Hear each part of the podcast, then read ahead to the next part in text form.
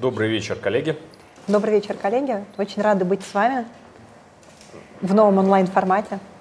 Да, ну и с учетом того, что вы, многие из вас это делают уже с утра, то тут, наверное, применима фраза «спасибо, что живой». А вот. Тот, кто выжил, кто до сих пор сохраняет себе возможность э, что-то слушать и слышать и воспринимать, в общем, мы можем э, порадоваться за вас, э, что у вас в части трудолюбия, работоспособности и энергии точно не занимать. Поэтому мы поговорим, собственно, сегодня о карьере, о ее построении, о том, есть ли вообще такое понятие, как построение карьеры. И, собственно, с этого мы, Жанной, вот так вот особо не сговариваясь, но вот в этой части это, наверное, единственное, э, все остальное будет э, абсолютный экспромт. И вот одна относительно запрограммированная часть нашего сегодняшнего стрима – это рассуждение о самом э, заглавии, самом, так скажем, формулировке фразы «построить карьеру». Мы поговорим о том, выскажет каждый из нас свою точку зрения, о том, можно можно ли построить карьеру, имеется в виду правильно здесь применять это э, фразеологический оборот, а если можно, то что мы, э, каждый из нас э, понимает под этой фразой. Ну, естественно, леди Фест, поэтому я предоставлю возможность первую Жанне высказать свою точку зрения по этому вопросу. Да, спасибо большое, Юрий.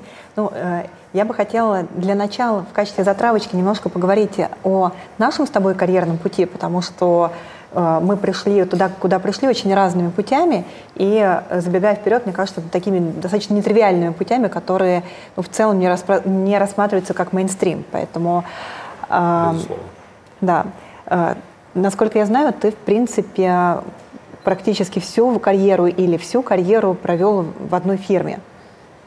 Можешь, пожалуйста, рассказать, как это приключилось? И... Да, могу, но я полагаю, и это ну, до некоторой степени интересно, но а, говоря о молодых коллегах, вот те, кто работает сейчас, а, это вряд ли должно являться каким-то общим правилом. Тем не менее, поскольку мы, а, каждый человек, э, любые свои измышления формулирует и э, структурирует на основе э, того, свидетелем чего он сам являлся, и свой личный эмпирический опыт он, конечно, наиболее ценен. Поэтому я могу сказать, что да, в моей жизни ну, было только два адвокатских бюро. В первом я находился без статуса адвоката, можно сказать, стажером-помощником адвоката. А, это адвокатское бюро «Эдос», которое до сих пор э, существует и процветает. И, ну, собственно, там я работал еще, будучи студентом юридического факультета МГУ, и, собственно, уже появился в судах, уже начал в тот момент это было возможно, еще не имея образования, э, представлять интересы моих доверителей по ну, относительно не, не таким существенным э, процессам. А потом мы с э, партнерами и коллегами создали свое адвокатское бюро, которое, естественно, первых, на, может быть, пару лет из нас, собственно, и состояло. Все бюро это были четыре партнера, которые его учредили. И потом постепенно как-то процесс шаг за шагом, степ-бай-степ, как любят это говорить, начал наша адвокатская деятельность развиваться. Поэтому я, с одной стороны, э, в отличие от э, некоторых других коллег из нашего поколения, все-таки имею опыт понимания, что такое когда то стажер и помощник адвоката. И это, кстати сказать, очень э, мне помогает в моей работе, потому что очень плохо, когда плох тот солдат, который не хочет быть, который не хочет стать генералом, но и плох тот генерал, который никогда не был солдатом, потому что он, в общем-то, не знает, что такое есть из одного котелка, он не знает, что такое спать под одной шинелькой несколько человек, не знает, что такое там э, кошеварить там в поле, да, и, то есть вот эти все э, действия, которые человек может научиться только своим эмпирическим опытом, начиная с самого начала, с самых низов, э, в том числе и взаимодействие со своим ментором, своим старшим э, юристом или адвокатом, который тебя обучает, взращивает. Этот опыт я, безусловно, в себе, в своем сердце своем разуме сохранил, и как позитивные, так и отрицательные моменты я всегда использую и в своих действиях себя в чем-то пресекаю, а в чем-то наоборот продолжаю развивать некие качества, которые, я считаю, подметил вот еще в э, те времена, когда был начинающим молодым юристом. Поэтому э, я э, тут даже забегая вперед от той дискуссии, которую мы еще продолжим, хочу сказать генеральным образом, полагаю, что правильно не быстро не расти. Вот это перепрыгивание через ступеньки, через звания, через вот такие феерический взлет, он и хорош для самого человека попервой, но, как потом показывает жизнь, э, потом количество красок в вашей палитре, оно э, становится объединенным. Человек, который был только э, сержантом, потом стал генералом, у него, собственно, две краски, черная и белая. А намного лучше, когда человек прошел, собственно, младшего лейтенанта, лейтенанта, старшего лейтенанта, капитана, майора, подполковника. Я не говорю, что прям а, совсем обязательно все проходить, но тем не менее а, никакой опыт не является лишним, и из любой ступени нет никакого смысла засиживаться на той или иной этапе своего развития, безусловно, но надо его переносить не как тяготы и лишение несения военной службы, да, как это говорится в уставе, а, военном уставе, а надо относиться к этому как к школе жизни, как к некому образовательному, воспитательному учреждению, где ты получаешь очень важные, ценные сведения, э, которые, э, собственно, потом тебе очень помогут на следующих этапах своего развития. И перетерпеть, ну, то есть никогда не надо претерпевать тот или иной период, а им надо наслаждаться. Да? Как у природы нет плохой погоды, так и у карьеры нет э, плохих уровней, да, вот я когда был, э, иначе говоря, когда я был стажером, это был черный этап моей жизни, да, вот я стал управляющим партнером, это белый, ничего подобного. Э, хлебнуть можно и хорошего, и плохого, и там, и в другом месте, поэтому никогда не надо относиться, что есть какие-то позиции хорошие, а есть плохие. Наслаждайтесь тем, что у вас есть в настоящий момент. Жанна? Ну, очень интересно. Ну, я для, для начала позволю не согласиться с Юлией, потому что э, мой профессиональный путь специально не называю его карьерным. Да. Мой профессиональный путь, э, я пыталась пересчитать количество мест, где я поработала, пока Юлий перечислял процесс движения в рамках одной компании. Честно говоря, сбилась со счета. Я насчитала примерно 6, но, возможно, какие-то студенческие я и упустила. И э, в целом у меня карьера началась, э, когда я еще училась. Я работала в инхаусе, потом я попала в инвестиционный инхаус. В принципе, я построила наоборот и Э, в неком противоречии с традиционными канонами, потому что после инхауса я решила сменить направление и изучать английское право и уехала учиться. После этого я решила заниматься M&A, и карьера в консалтинге у меня сложилась после достаточно успешной карьеры в инхаусе. И в рамках э, карьеры в консалтинге я тоже несколько раз достаточно радикально меняла направление и отрасли практики, поэтому плюс э, в рамках каждой компании, где я работала, у меня был совершенно взрывной карьерный рост. И в целом историю можно описать очень коротко. Я прихожу на работу, и через год я оказываюсь на какой-то позиции, которая на 3 или 4 э, грейда выше, чем то, чего можно было ожидать, и оно, в принципе, получалось практически на всех работах. На первой работе я пришла помощником юриста, я была самым ну, младшим звеном в пищевой цепочке. Моя работа была носить бумажки. Э, через года полтора я уже была руководителем корпоративной службы, был целый отдел и функционал, который выполняла только я, плюс я параллельно работала на сделках там, и так далее, и так далее. Но в другой компании я достаточно стремительно выросла до старшего человека и э, достаточно стремительно стала партнером. В рамках э, собственной фирмы у меня тоже произошел очень стремительный рост, потому что когда я переходила из статуса партнера в статус управляющего партнера, это все-таки было что-то другое. И управляющим партнером я тоже стала достаточно быстро, и фирма э, очень много разных вех развития пережила в ускоренном темпе, и я не вижу в этом ничего плохого. Потому что, и я не, абсолютно не согласна с тем, что какое-то количество красок э, из палитры исчезает. Наоборот, если это делать управляемо, то количество красок только прибывает, потому что сейчас я могу подключиться к моему опыту в недвижимости, если у меня сделка в сфере недвижимости, или в спорах, э, помня работу на конфликтных проектах, или в корпоративном праве, или в русском, или в английском. То есть все те опыты профессиональные, которые я переживала, они остались со мной, я не теряю с ними связь, и они, наоборот, дают мне некую 3D-картинку происходящего в проекте с клиентом, позволяют иногда видеть решения, которые не видят другие люди. А, при этом я абсолютно согласна с э, тем, что э, важно не откладывать жизнь на потом. И то, что я иногда вижу у молодых юристов, э, они, ну, или не очень у молодых, на самом деле у всех юристов, есть такое иллюзорное впечатление, что на следующем этапе будет лучше. Вот сейчас я страдаю как паралигал, но как только я стану юристом, будет лучше. Или сейчас мне плохо как меду, но вот как только я стану синьором, все поменяется. Или я еще не партнер поэтому, но вот я дорасту до партнера. А, к сожалению, э, есть очень много примеров того, что оно не приводит к нужным результатам. А, только если очень важно иметь навык жить свою, проживать свою карьеру здесь и сейчас и получать удовольствие от того, что происходит, потому что абсолютно на каждом грейде, на каждой ступенечке будут плюсы и минусы. И нету ни одной ступени, по крайней мере в моей практике, на которой были только плюсы, только взлеты, э, только э, хорошие моменты. Плюс э, я могу сказать, что ни один из следующих уровней не оправдал мои ожидания, как в лучшую, так и в худшую сторону. Ну, все, что я представляла о следующем уровне, в принципе, как правило, не подтверждалось, потому что некоторые вещи оказывались легче, некоторые сложнее, некоторые хуже, некоторые лучше.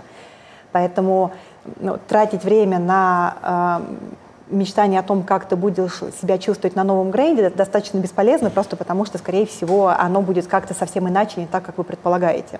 Угу.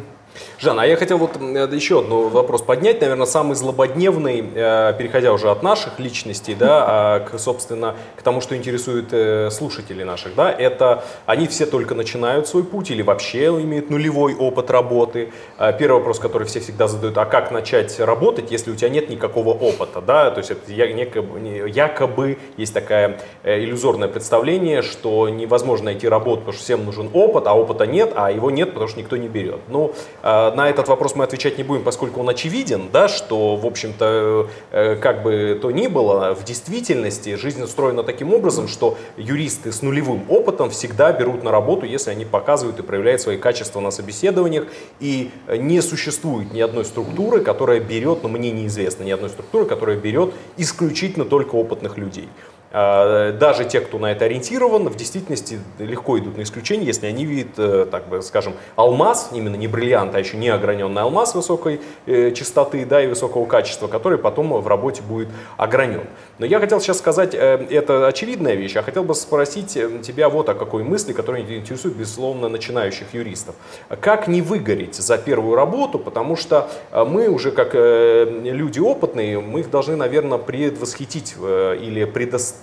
стеречь э, и спасти от вот этого первичного выгорания. Потому что вообще э, путь э, юриста, он тернист и сложен, и он, безусловно, устлан не столько розами, лепестками роз, нежели шипами, да, и стебельками с шипами.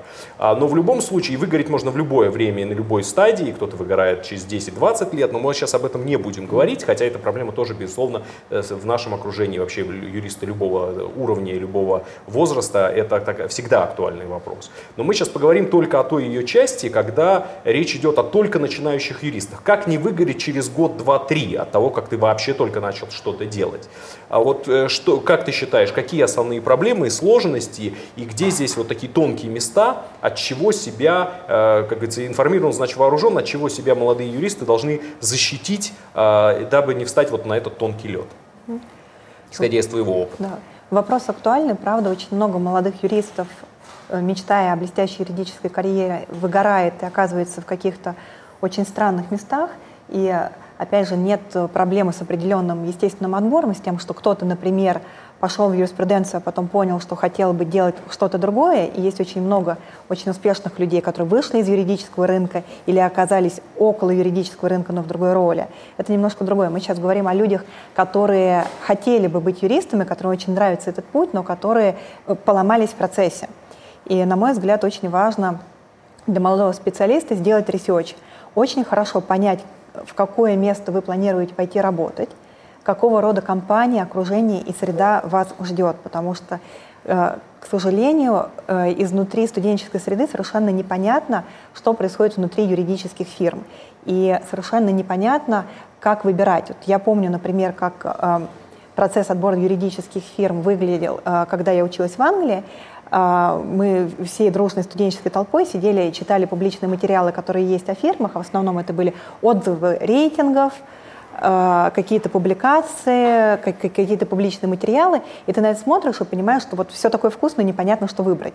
А, все замечательные, блестящие, дружные команды профессионалов динамично развиваются, вкладывают в юных специалистов, и только зайдя внутрь, ты можешь почувствовать атмосферу. И в Англии процесс был очень структурирован. У тебя есть время, когда эти фирмы изучаешь, потом подаешь заявки. А, интересно, что к моменту подачи заявок ты абсолютно уверен, что самое лучшее, что с тобой может случиться, это работа в определенном списке фирм.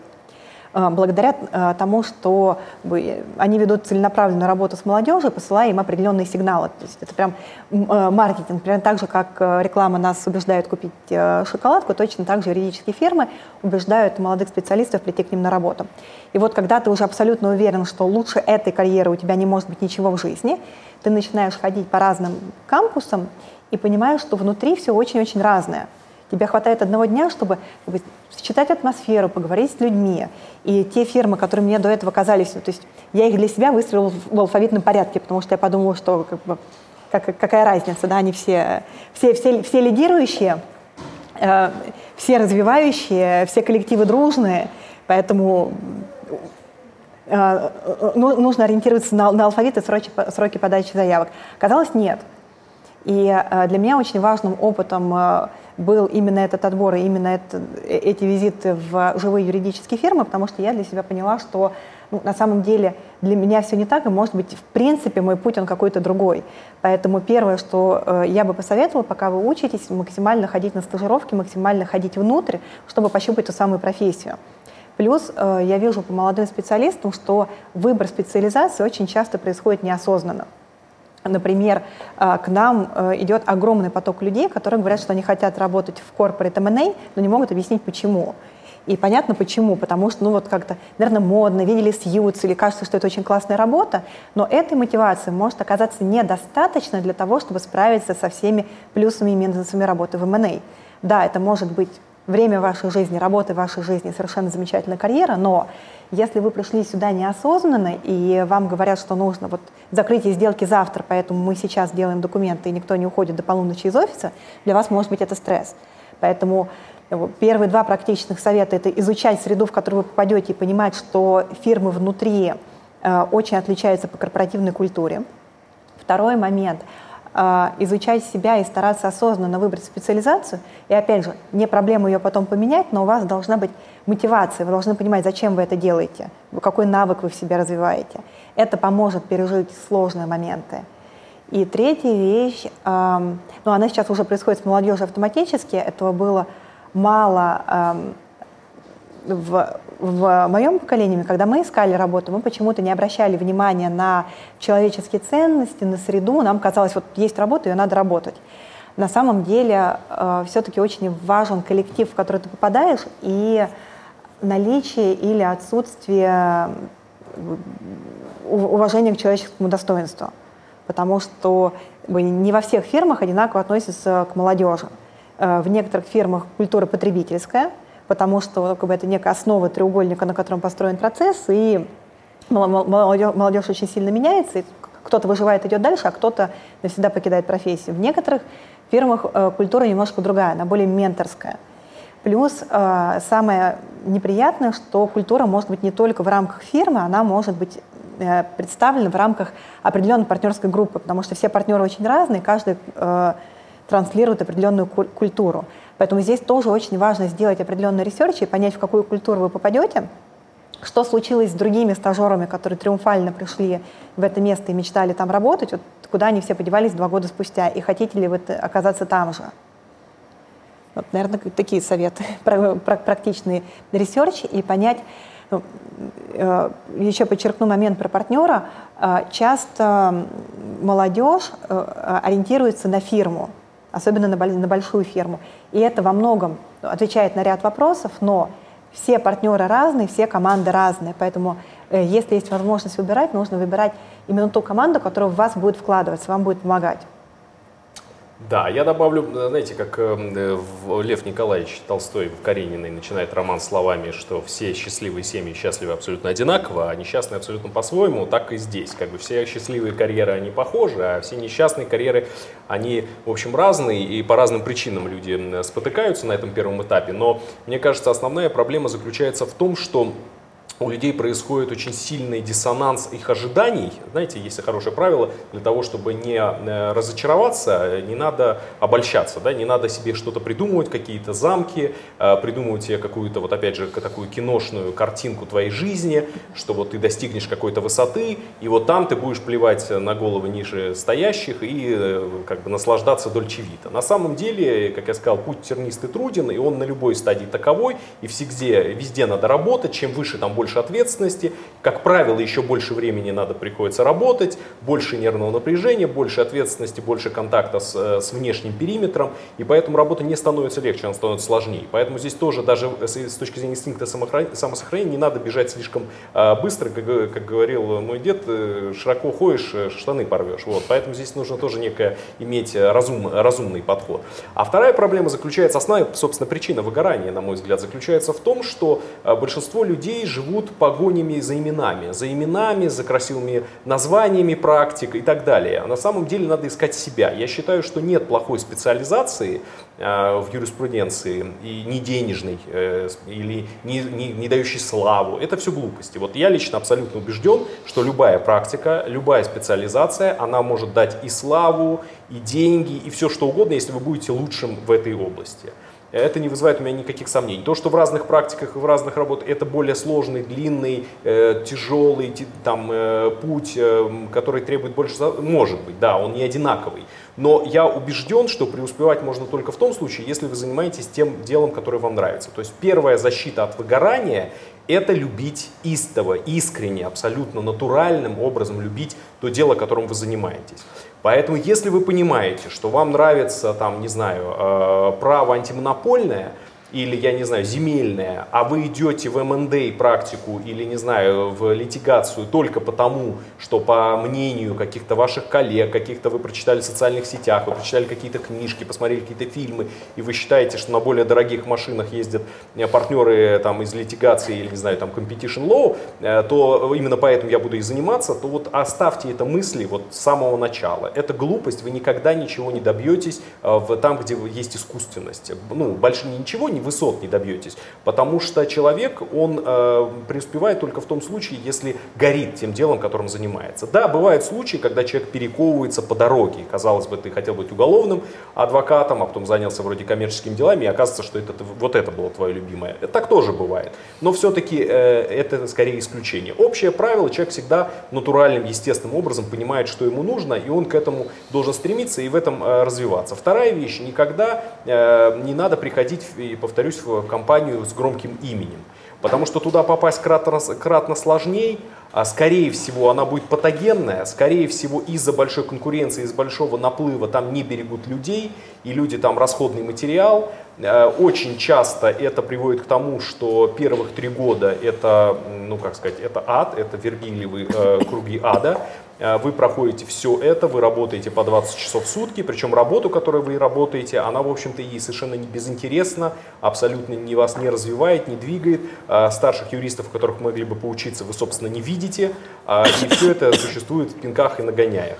Э, понятно, что я немножечко сейчас сгущаю краску для некой драматургии, для того, чтобы это было более, э, что называется, такой риторический прием, но где-то на практике оно так и происходит. Я вот э, одновременно отвечаю на вопрос нашего зрителя Сергея Турчина, он спрашивает, а как быть юристу с опытом работы, но пытающимся попасть на позицию младшего юриста в профильную практику консалтинга, в которой есть требования по опыту конкретной отрасли? Начинать в начальной позиции или пытаться получить необходимый опыт на прежнем месте работы? Вот я считаю, что не надо не идти ни в какую компанию э, ради просто того, чтобы попасть в эту компанию. Вы должны э, идти за своей звездой, за своей мечтой. То есть вот если вы э, идете и у вас получается, то можно начинать с любых компаний, с маленьких, с больших, работать всего лишь с одним руководителем, ну то есть по сути с адвокатом-одиночкой, как, как угодно. В любом случае вас это закалит, вас это обучит и появится тот самый пресловутый опыт, если эта компания настолько не умна и не мудра, что до сих пор верит в то, что самое важное это какие-то циклы биографии, какие-то указания в CV,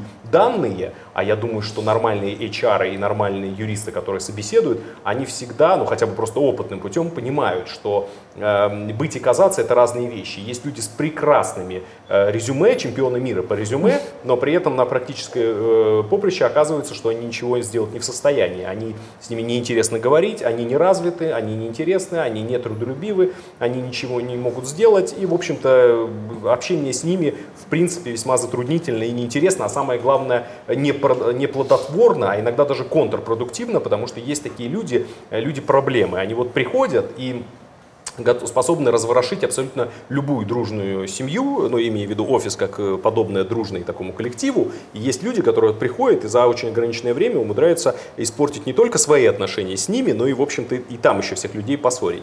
И, опять же, хороший офис от таких людей довольно быстро избавляется. И если у вас такие какие-то качества есть, то, повторюсь, какое бы ни было резюме, от, от вас все равно избавиться. И вообще надо к э, карьере, вообще к жизненному пути относиться не как к результату, а как к процессу. Это вот тоже такой некий лай, лайфхак, лайфхак, который понятен э, на, при произнесении, и когда я это говорю, вам кажется, ну что это абсолютный трюизм, очевидная вещь, но на самом деле прочувствованно это понять и реализовать в своей жизни не такая уж простая задача.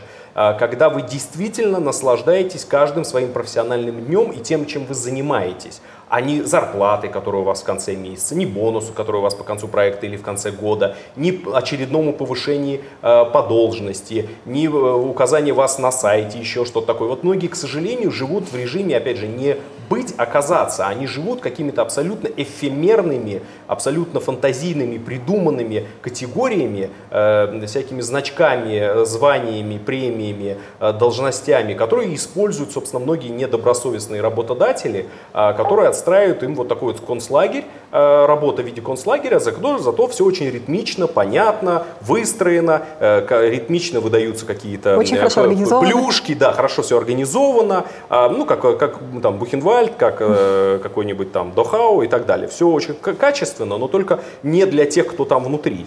Да? И э, люди часто на это ведутся, и оказывается, что через 2-3 года они выжаты как лимон, они абсолютно дезориентированы, они заработали каких-то относительно, порой больше, чем их э, ровесники, которые вместе с ними закончили, работают вроде не таких крутых там условно мы сейчас назовем фирмах, не звучащих, которые, может быть, никому ничего не говорят, но они за это время ну, многому научились, э, понимают, что им нужно, э, немножко подправили, может, свою траекторию и поняли, что им нужно не совсем вот это, а вот чуть-чуть другое и так далее. И главное, обучаются. Через 2-3 года это совершенно уже другой уровень. А есть люди, которые вроде бы пришли в э, компанию топ-10, а, проработали, прошли там три грейда или два грейда, что вроде за три года вообще чума, да, им выдали какие-то вымпела, э, таблички, э, красивые названия и прочее, выплачивают какие-то премии, но через три года они не сдвинулись на йоту ни в своих познаниях, и самое главное, они уже не понимают, юристы ли они, зачем вообще все то, что у них происходит. Когда ты работаешь 20 часов в сутки, э, ты не видишь э, света белого, что называется, и не понимаешь, зачем тебе это нужно. И самое главное, у тебя неизбежно при таком ритме жизни и при такой тупом, монотонном труде, ты зачастую задаешь себе вопрос, а это ли моя профессия, так ли я хочу жить? И очень многие, вот, на самом деле, юристы, которые могли бы оставаться в профессии всю жизнь, они в этот момент отбраковываются.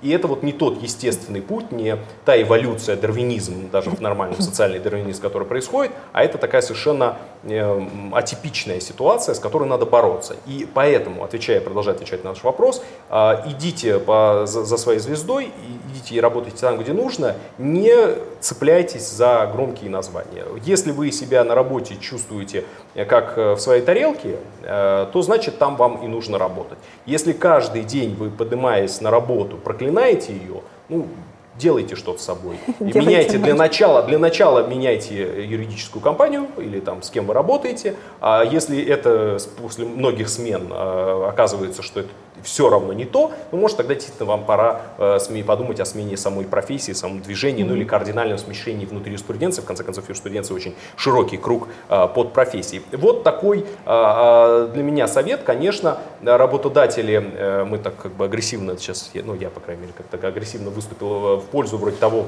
кем я сам являюсь работодателем, но мне кажется, что э, тут каждый работодатель за собой знает свои грехи, поэтому мы никаких имен э, не называем, но я думаю, каждый про себя понял, если кто-то из Карабасов-Барабасов сейчас слушает, то они поняли, кого мы имеем в виду и какие недобросовестные трудовые практики про какие недобросовестные трудовые практики мы сейчас говорим. Да, мы клеймим. Да, мы клеймим, и мы их не поддерживаем, и э, предлагаем вам э, сохранять чувство собственного достоинства и цельность вашей личности, и никогда не разменивать э, как бы на пятаки вот эту совершенно незначимые, неважные вещи. Я позволю дополнить, отвечая на вопрос э, по, по поводу смены профессиональной деятельности, а у меня есть определенный опыт в этом вопросе, э, неважно, получите вы этот опыт в новой компании или в старой, если в старой такая возможность есть, то хорошая идея это попробовать и понять, ваша ли это работа, но если душа зовет, нет ничего зазорного в том, чтобы перейти на младшую позицию. Потому что если вы опытный юрист с очень хорошим набором навыков, вы умеете думать как юрист, вы умеете анализировать, вы умеете работать с документами, и у вас есть все, что связано с этим, вы все очень быстро проявите и на младшей позиции останетесь недолго. А, я, ну, наверное, два с половиной раза начинала карьеру с нуля, и э, все происходило достаточно быстро, потому что если вы действительно хороший юрист, и у вас есть э, необходимый кругозор и юридическое мышление, вы очень быстро вырастете. Если в компании есть такое намерение, поэтому, опять же, нужен research. Если вас не планируют долго использовать как младшего или использовать как старшего юриста, не доплачивая за счет того, что у вас якобы меньше опыта. Это ответ номер один. Mm-hmm. Что касается разных практик компании, такое правда есть, и, наверное, здесь, опять же, важно следовать не за мечтой вашей мамы и не за построением успешной карьеры для соцсетей, потому что некоторые вещи выглядят очень красиво и гламурно. И нужно понимать, что э, очень многие пиар-акции, они питаются нашим эго, потому что мы хотим выглядеть успешными, мы хотим, чтобы нас лайкали, мы хотим, чтобы наши друзья говорили «Вау, какая у тебя замечательная карьера». Но получая это маленькое краткосрочное удовольствие от того, что друзья залайкали нашу работу в Фейсбуке, мы забираем э, у, у будущего себя, потому что как бы, жизнь и карьера — это некий банковский счет, мы на него либо кладем, либо берем. Вот э, когда мы начинаем собственные ресурсы тратить бездумно, мы с этого счета снимаем, снимаем, снимаем, снимаем, потом можем оказаться банкротами. Это и есть выгорание. И важно понимать вот каждым своим действием, вы на этот счет что-то добавляете или нет. И если вы, допустим, растете чуть медленнее или не так красиво, как ваши коллеги, или вас меньше, меньше лайкают в Фейсбуке или в других соц соцсетях, потому что Фейсбук, я так понимаю, это уже для старшего поколения не так модно, но тем не менее. То есть вас меньше лайкают ваши сверстники, но э, вы имеете время, чтобы подумать во время работы, то вы развиваетесь как юрист. И это развитие в будущем – постепенно накопится и через 3-5 лет или 10 лет сделает вас а, на голову выше людей, у которых подход несколько ремесленный. Что есть здесь два, два примера. А, к праву может быть подход ремесленника. Вот вы приходите к мастеру, который делает обувь, и он вас научит делать обувь. Вы не понимаете, как это происходит, но вы хорошо делаете обувь. Вам дали инструменты, вы сидите, уже сделаете обувь. Есть подход художника, когда вы можете сделать что-то новое с нуля. И э, подход, когда вы можете разобраться в какой-то проблеме, не имея клише, не имея подсказанного решения, в нетиповой задаче, вы можете, правда, это решить, он стоит на рынке больше денег э, и приносит вам успех, неважно в какой отрасли. Но к этому подходу художника ведет э, путь некого познания себя, изучения, э, работы, э, работы с документами. И воз...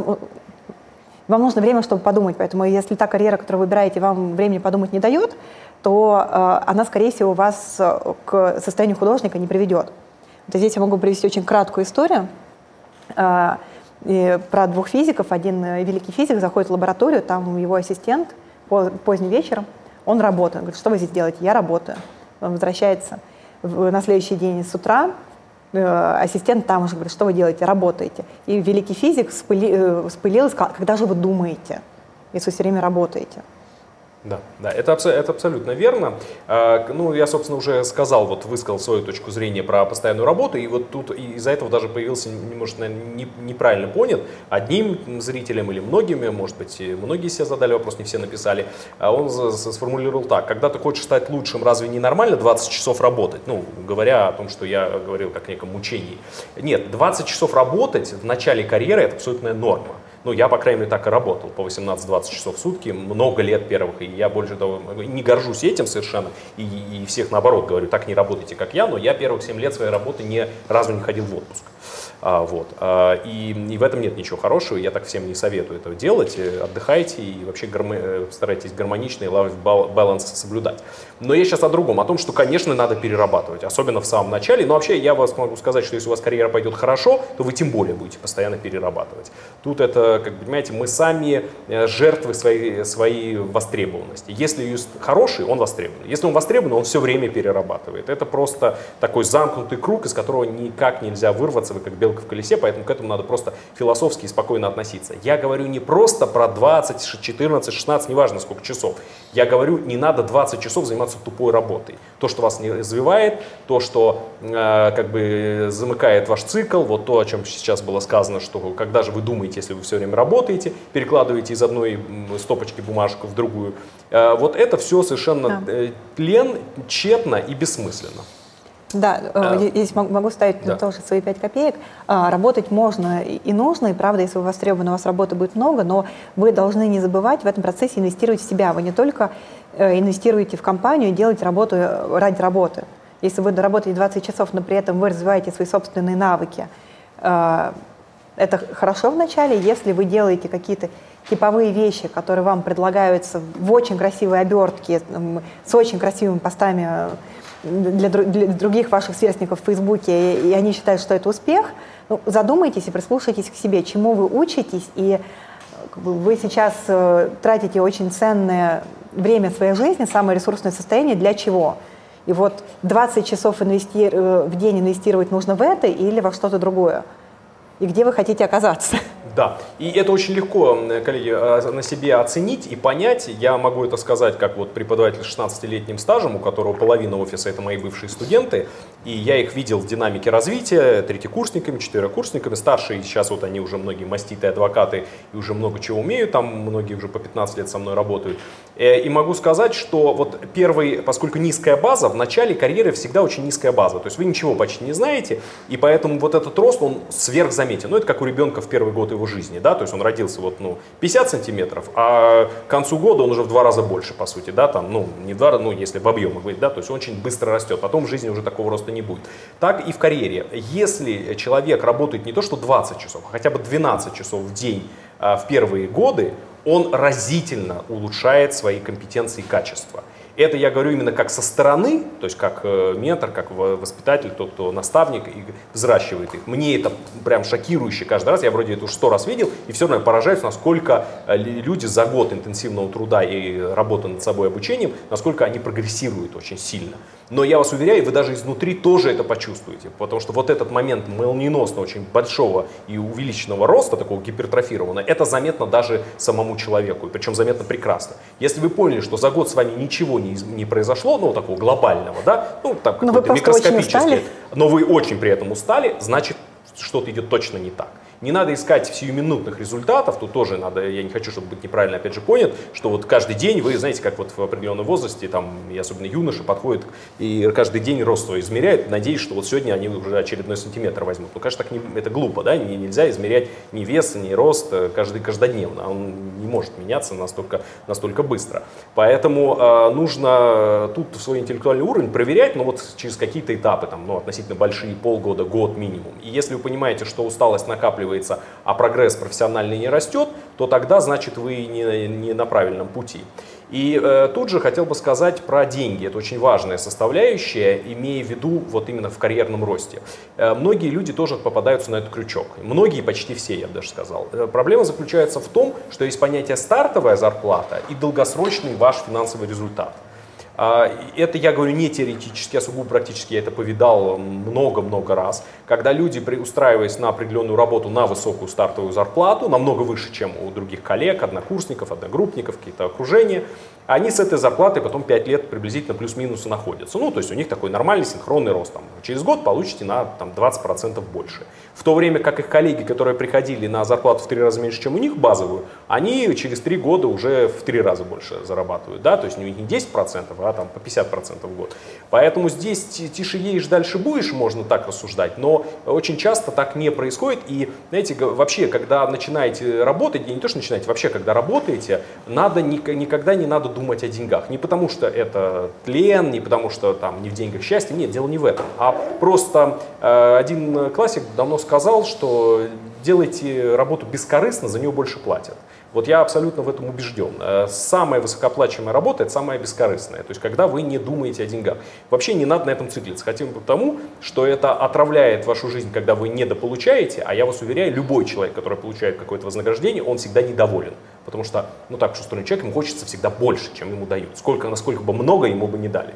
Поэтому, дабы не обламываться, что называется, надо с самого начала установить для себя результаты не в деньгах. Не вот в режиме, что сегодня я получаю 10 единиц, а завтра, а через год буду 15, а потом 20. Вот если вы ставите для себя такие э, грейды в своем сознании – Э, то даже если вы их будете достигать, вы счастье не обретете, профессионального я имею в виду счастье. Надо устанавливать для себя грейды своего профроста. Вот э, работа над собой, soft skills, hard skills, вы должны понимать, что они у вас нарастают. И с ними всегда приходят деньги. Вот просто э, я практически не знаю ни одного, ну, так, в краткосрочном режиме, может так бывает, что э, человек намного вырос, а денег у него не приросло. Но в долгосрочной всегда с хорошим э, опытом, умением, навыками, талантами, способностями, склонностями, плодотворным результатом, успехом, э, который добивается юрист, с ним всегда приходят деньги. Поэтому чем вы больше будете морочиться деньгами и об этом думать, э, тем они быстрее к вам э, придут.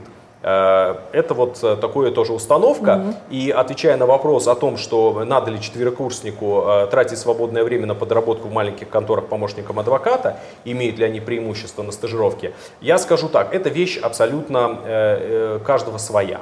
Я считаю, что практический опыт очень нужен, и в том числе потому, что я э, работал все время обучения, и это, естественно, мой просто личный опыт, и тут я не, претендую на объективность, это субъективный мой взгляд, но я думаю, что э, не в ущерб учебе. Я вот вам одно могу сказать, что если вы понимаете, что эти приработки, они вас от работы не усиливают, не прокачивают ваши скиллсы, и ваши знания, ваши умения и ваши э, способности в юриспруденции, а тормозят, что у вас вот год назад вы не, прира... не зарабатывались подработками, и вы досконально знали гражданское право, административное, уголовное, ну, чем вы занимались, вы в этом предмете были, ну, хорошо разбираетесь. Вопрос не оценки, которые вам поставят, как вы понимаете, оценка это вещь абсолютно формальная. Вы сами внутри понимаете, что у вас не было дыр и лакуны, пробелов в ваших знаниях.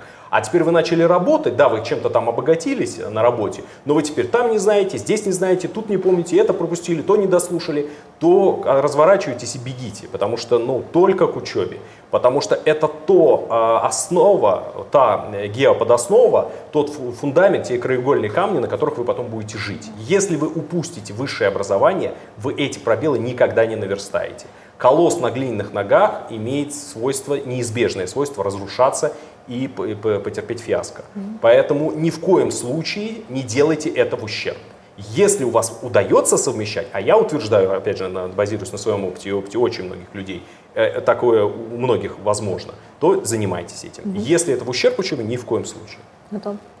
А, я, я бы сказала, что работать, я рекомендую всегда студентам потратить время для того, чтобы получить кругозор и постараться попасть в как можно большее количество разных компаний, потому что только увидев две-три компании изнутри, вы начинаете правда понимать, что работодатели разные, что атмосфера разная, коллективы разные, потому что мы вам можем сказать об этом много раз, но ничто не заметит собственный реализованный опыт. И когда вы это получите, вам будет немножко проще с выбором постоянной работы. И в этом плане неважно, вы попробуете разные небольшие адвокатские образования или попробуете попасть на стажировку в более крупную фирму, и то, и другое вам опыт даст. Я абсолютно согласна с Юлием, что ничто не заменит фундаментальное образование по двум причинам. Во-первых, мы э, в юридическом бизнесе не должны вам фундаментальное образование давать, вы с ним должны приходить. И если человек последние 5 или 6 э, лет жизни занимался образованием, э, я считаю, что мы имеем право очень хорошо его поспрашивать по матчасти. И если он пять лет фундаментально занимался образованием и не может хорошо ответить на теоретические вопросы, то возникает вопрос, что нам дальше с ним делать.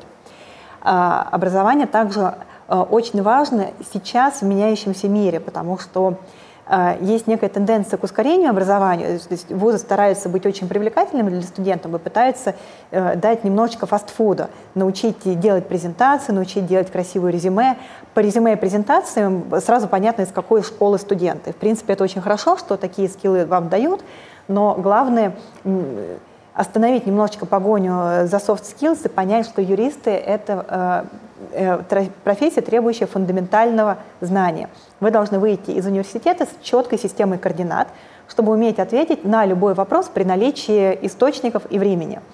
И Казалось бы, это очень просто, но э, на практике каждый из нас имеет доступ к гражданскому кодексу. Но вот, например, если, рискну предположить, Юлия посидит полчаса с гражданским кодексом, отвечая на вопросы, и как бы какой-то начинающий специалист посидит полчаса с тем же гражданским кодексом, они могут прийти к разным ответам. И это на самом деле не очень хорошо характеризует э, общее состояние э, системы юридического образования, потому что вообще-то а, вы, молодые специалисты, должны быть теоретической, фундаментальной основой юридической фирмы. А, ошибочно предполагать, что молодой специалист приходит для того, чтобы наливать кофе, подметать пол, делать массаж управляющему партнеру там, и так далее. Техническая работа – это какая-то вынужденная функция, она есть в фирме, ее обычно сбрасывают на не менее ценных членов экипажа, но это только часть истории. В принципе, этого быть не должно, что в классике жанра практики должны заниматься практическими вещами, а а, студенты, люди, которые 5 или 6 лет посвятили праву, должны быть юридической основой. И вот у нас, например, а, довольно, довольно часто можно видеть ситуацию, когда партнер приходит к младшему юристу и говорит, слушай, а вот, а вот этот вопрос как, а вот этот, а как теоретически, а что написано?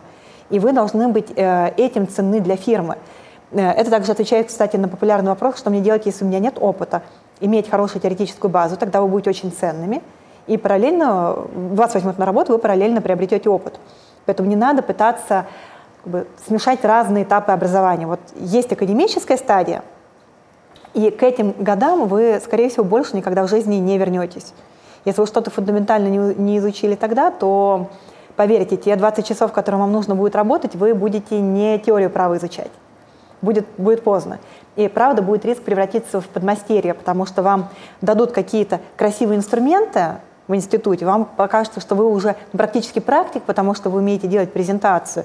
На работе вам скажут, вот как раз это нам и надо на первой позиции делать презентацию, но только когда придет клиент с задачей, которую вам никто никогда до этого не говорил и как ее решать не научил, вы окажетесь в тупике. Вот. И есть две категории людей, две категории юристов, профессионалов – а, э, я их разделяю по реакции на новую задачу, с которой человек никогда не сталкивался. Первая реакция, ну, я этого никогда не делал, объясните мне как. Пожалуйста, приведите того, кто это делал, пусть он мне даст инструмент и расскажет, как это делал. Почему? Потому что вся моя карьерная жизнь, весь мой карьерный путь строился так. Мне в институте давали инструменты и задачи, мне на работе давали инструменты и задачи, я никогда не думал сам. Поэтому где вот этот самый человек, который мне расскажет как?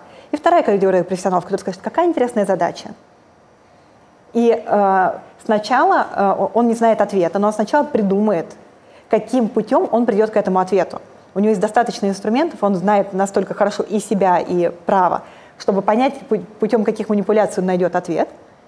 Дальше путем этих манипуляций он находит ответ. И вот это блестящий профессионал, которому не нужен совет сверху. Понятно, есть менторство, у нас коллегиальная профессия, мы любим с друг с другом поговорить, но вот Потестируйте себя, когда вы видите новую задачу, что вы чувствуете. Вы хотите сказать, ну, это новое, Дальше что происходит? Вы говорите, это новое, поэтому вы себе снимаете ответственность. Раз мне никто не рассказал, как к этому подходить, значит, я имею право не знать, как это делать, я посижу, подожду, когда мне расскажут. А, либо как бы, это новое, и несмотря на то, что я делаю это первый раз, я могу сделать качественно. А, ошибка думать, что если вы делаете что-то первый раз, вы сделаете это некачественно, наоборот. А, вы должны выйти из университета в таком состоянии, когда вы ну, сможете прийти к правильному выводу. Да, вы можете не знать, как общаться с клиентом, как писать документы и прочих практических нюансов, вас им научат.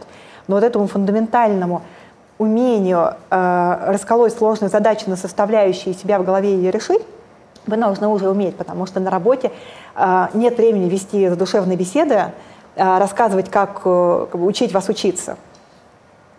Да, ну все люди, как известно, делятся на человек-шаблон и человек-креатив.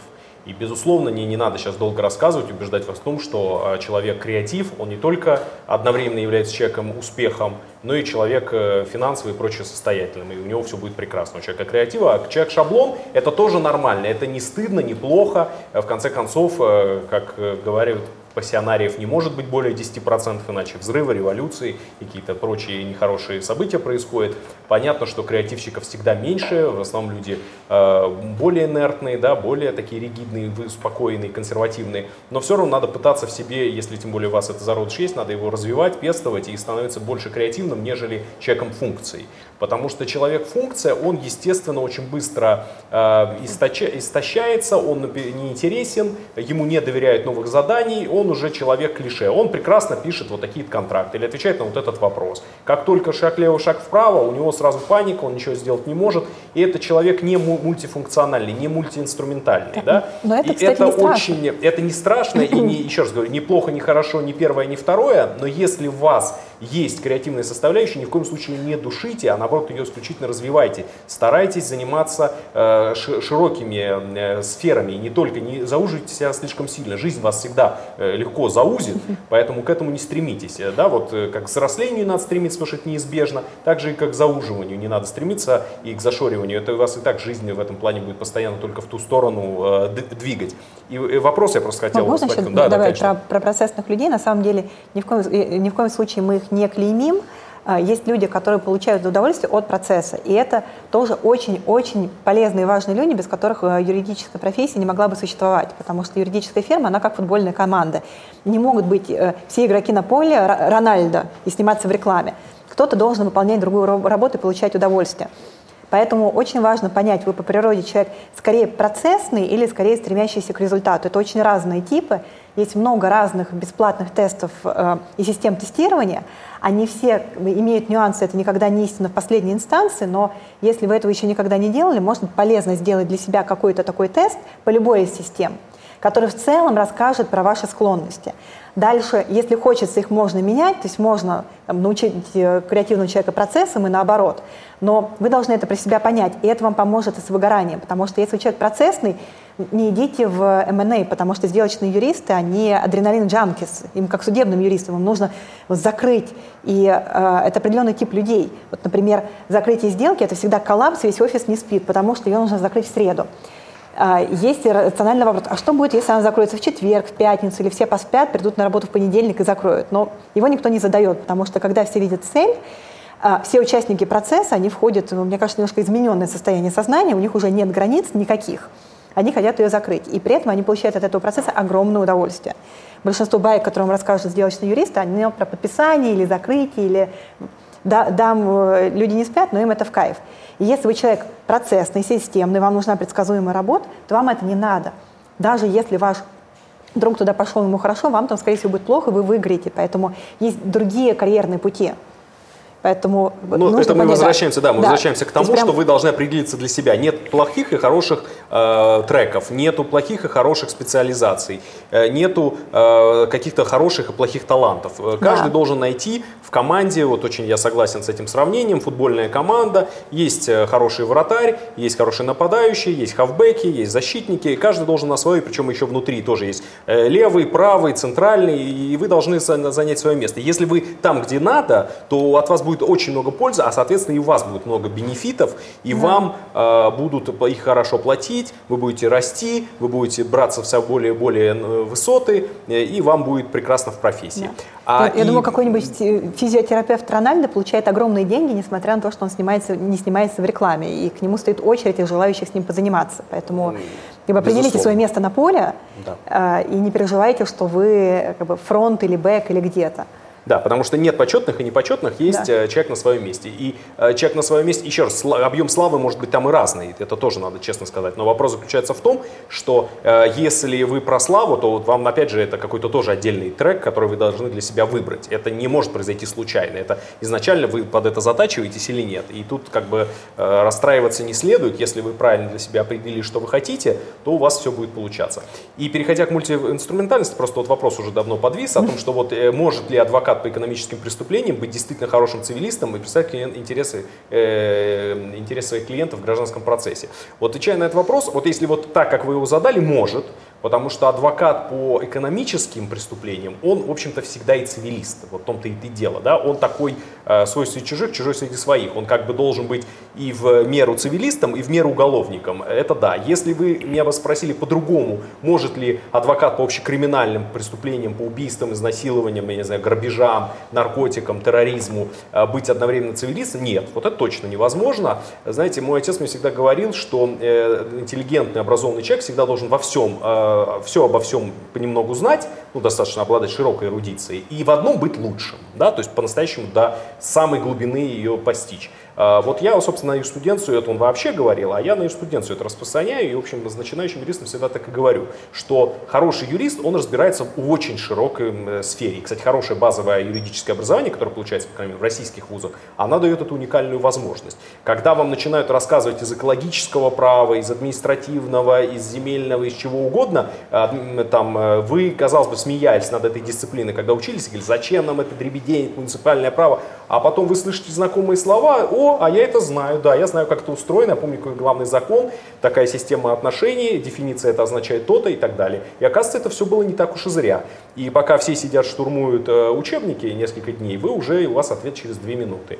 И потом вам иногда удивляются, а почему, как вы вроде не разбираетесь, разбираетесь. Вот, ну, это как бы такой ответ, да. Поэтому э, это общий юридический интеллект, широкий. Но, естественно, когда человек во всем разбирается, он не разбирается ни в чем одном. Поэтому, конечно, специализация при этом должна быть. А Все остальное это помимо всего прочего. А поэтому вот э, что касается про мультиинструментализм и мультифункциональности, тут, конечно, у каждой специальности по-своему. Если говорить про... Есть профессии, где есть очень высокая зауженность. Я сейчас тоже это не критикую ни в коем случае, но просто, вот, например, когда вы не просто по подрядам занимаетесь, а по порядам EPC-контрактам, вот только таким, да, или вы занимаетесь медицинским правом, но не просто медицинским, а медицинским, связанным с какими-то нарушениями при э, выполнении операции, ущербом, деликтным правом, связанным с неправильным лечением. А можно заниматься медицинским правом совершенно в другой области, например, а, про профпатологию. Это тоже часть медицинского. Вы можете более со стороны собеса. Можно зауживаться как угодно, и в этом нет никакой проблемы, но к этому тоже должна быть определенная склонность, потому что выгорание здесь вот просто э, враг у ворот наоборот, да, когда вы начинаете зауживать спецпознание, вы должны понимать, что вы ступили на вот этот тонкий лед профвыгорания. Потому что когда вы очень зауживаете свою специализацию, э, устать от этой работы намного проще. Выгореть, понимать, чувствовать себя как белка в колесе, вы можете почувствовать очень скоро на себе э, вот этот э, лапу, да. лапу э, нежелания дальше работать. Но, Но при, это, опять же, наверное, зависит при, от человека. При этом можно набирать, я видел интересный пример, можно набирать несколько таких узких специализаций. Да, вы выбрали именно этот вид подряда и в него углубились, но дальше можно их набирать, и бывают очень интересные комбинации. Я, пожалуй, соглашусь, что, наверное, убийство, грабежи, разбой и э, цивилистика – это немного разные вещи, но есть очень много смежных отраслей права. И, например, э, еще, кстати, интересный момент про Налоги M&A, например. Налоги да? M&A, да. А, я очень люблю специализации не на отрасли права, а на виде экономической деятельности. В институтах нас учат по-другому. Нам говорят, вот у тебя такое-то право, выбирай специализацию. В фирмах довольно часто деление тоже идет по практикам. Вот ты корпоративное право делаешь, ты вот это право делаешь. А рынку, как бы, клиенты, вообще внешнего мира, они смотрят по экономической деятельности. Я хочу купить завод. Вот у меня такая задача.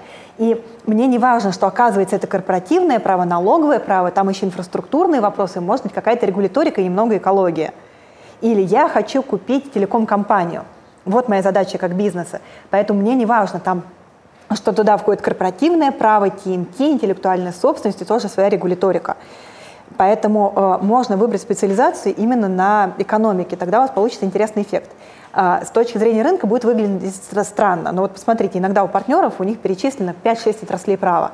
Как можно быть специалистом в корпоративном праве, в коммерческом, интеллектуальной собственности и, например, в налогах? Широко нет, но в рамках одного вида экономической деятельности вполне – вот, например, я могу сказать, что я разбираюсь в МНА в налогах, в корпоративке, в спорах, в интеллектуальной собственности немножко в инфраструктуре.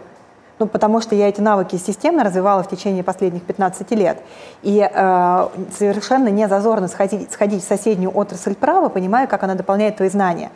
Не нужно э, как бы, при этом интеллектуальная собственность, право интеллектуальной собственности, которое ты используешь в рамках сделки M&A, это не все подряд. Ты не специалист по регистрации товарных знаков. У тебя есть как широта кругозора, но нет, ты не эксперт.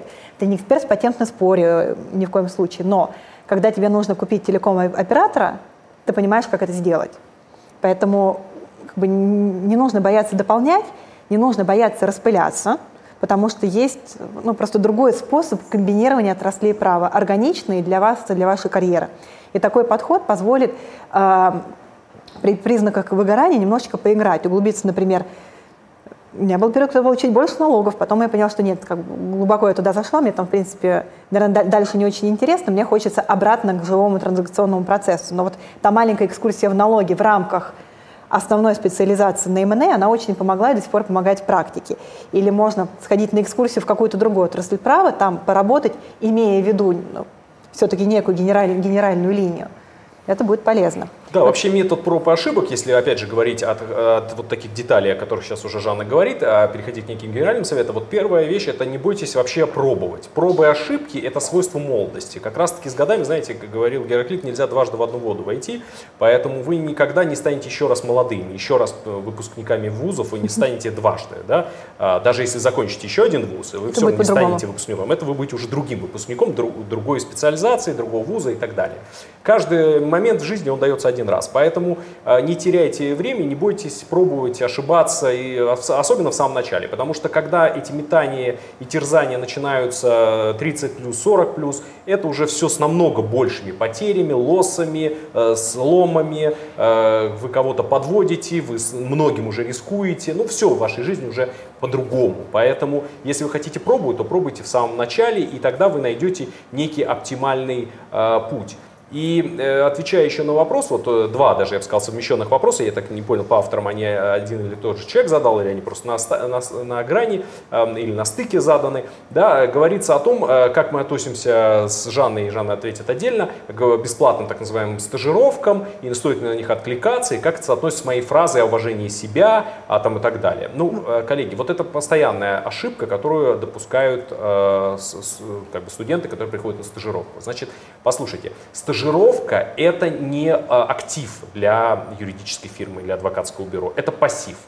Это ситуация, когда вы совершенно чужого человека берете себе в офис и тратите на него время, а, ваше личное или ваших э, высокопоставленных сотрудников, которые его зачем-то почему-то должны обучать, э, двигать, показывать, демонстрировать, отвечать на его вопросы, если он достаточно умен и целеустремлен, и именно тот, кто в результате станет вашим сотрудником, а так часто бывает, конечно, ну, нередко, скажем так, бывает, а, вы тратите на него и вкладываете в него самое главное, что у вас есть, это ваши силы, а, ваши знания, ваше, ваше время, а, которое стоит достаточно дорого в жизни юриста, да, в прямом смысле слова, и да и в переносном тоже. И вы обучаете. Поэтому стажировка – это не вы делаете нам благо, это мы э, обучаем вас. Вот образова... в обучении вас же не задается вопрос, а должен ли вуз нам платить? Нет, вы можете платить, или если вы на бюджетном, то бюджет за вас платит. Но в любом случае э, ученик платит учителю, а не наоборот.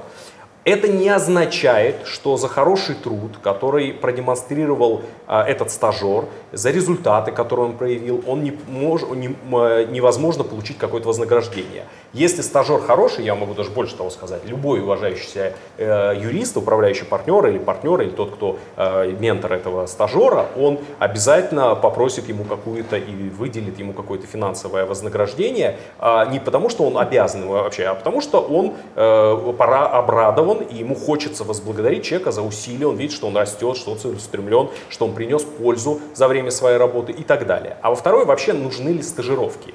И мне был задан вопрос, нужны ли стажировки бесплатные, а я вам еще раз на это отвечаю. Вопрос не в платности и бесплатности стажировок, а полезные и бесполезные.